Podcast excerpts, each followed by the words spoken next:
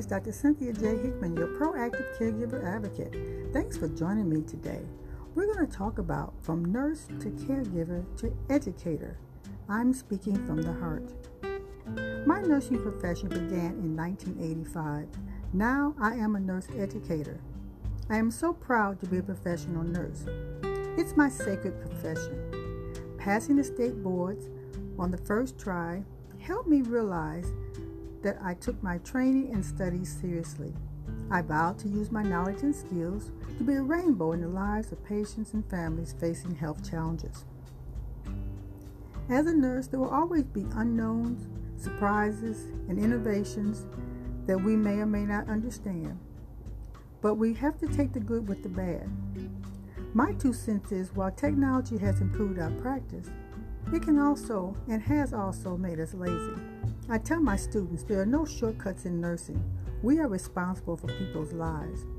It can be challenging and rewarding, but it is what we signed up for.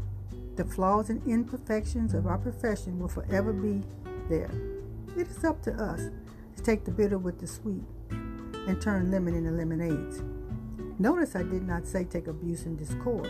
We are professional nurses, and while some things may try our last nerve, Remaining professional and remembering why we became nurses should always be at the forefront. The laying on our hands is what we do best. When I was reading the morning news, I noticed so many nurses are leaving the profession. It hurt my heart. As you know, the pandemic has tried our minds, our bodies, and our spirit. It has taken us away from our families. It has taken our families, friends, colleagues, and a few of our enemies. But nurses are caregivers. One cannot remove that from reality. Caregiving is hard work. Nursing is hard work. As I read about this nursing shortage, I recall nursing shortage being a conversation before when there weren't enough educators to teach students who were in nursing schools. And now we realize that nurses on the front line are struggling since the pandemic. Acute hospitals, Nursing homes, assisted living arrangements, group homes have faced unimaginable circumstances. But I pose the question who has a crystal ball that alerts us to the dangerous destructions or global pandemic? And even if we had a crystal ball coming at us, as nurses and caregivers, we do not abandon the ship. We step in, fill in, and do what we can to help those in need. Please know I'm not debating the situation and circumstances around COVID 19 patients and their care. My anger and frustration is more about the misinformation and politicizing of the, how we determine that the pandemic and the way out happens. Nurses, doctors, and allied health professionals, they're weary. They're strained. I wonder, and I want you to wonder, who will take care of us if there's no hospital, no doctors, no nurses, no staff? The nursing shortage will always be a conversation, but now it's a conversation because of the pandemic, because of everything that's gone on. So we need to recognize that our staff, our professionals, our healthcare providers need us to do the right thing. While I experienced my personal anxieties and stress as my niece suffered and died from COVID 19 in July of this year, I cannot picture the nurse caring for her throwing up her hands and walking out.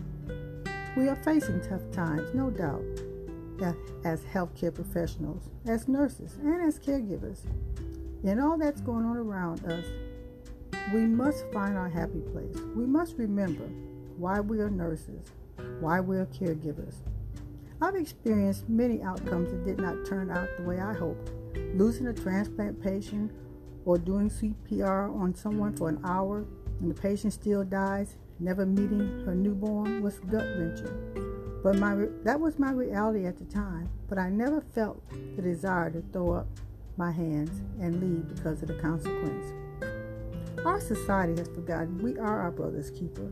We must do things to support each other, help each other, provide for each other, and care for each other. As your proactive caregiver advocate, while at the bedside of a patient, Challenged by many situations, I never wanted to jump ship because it got tough. I did, however, protect my license, and I want you to do the same. There's a Nurse Advocacy Association that helps you understand the Nursing Safe Harbor Act. Please look it up. Take care, be well, and bye for now.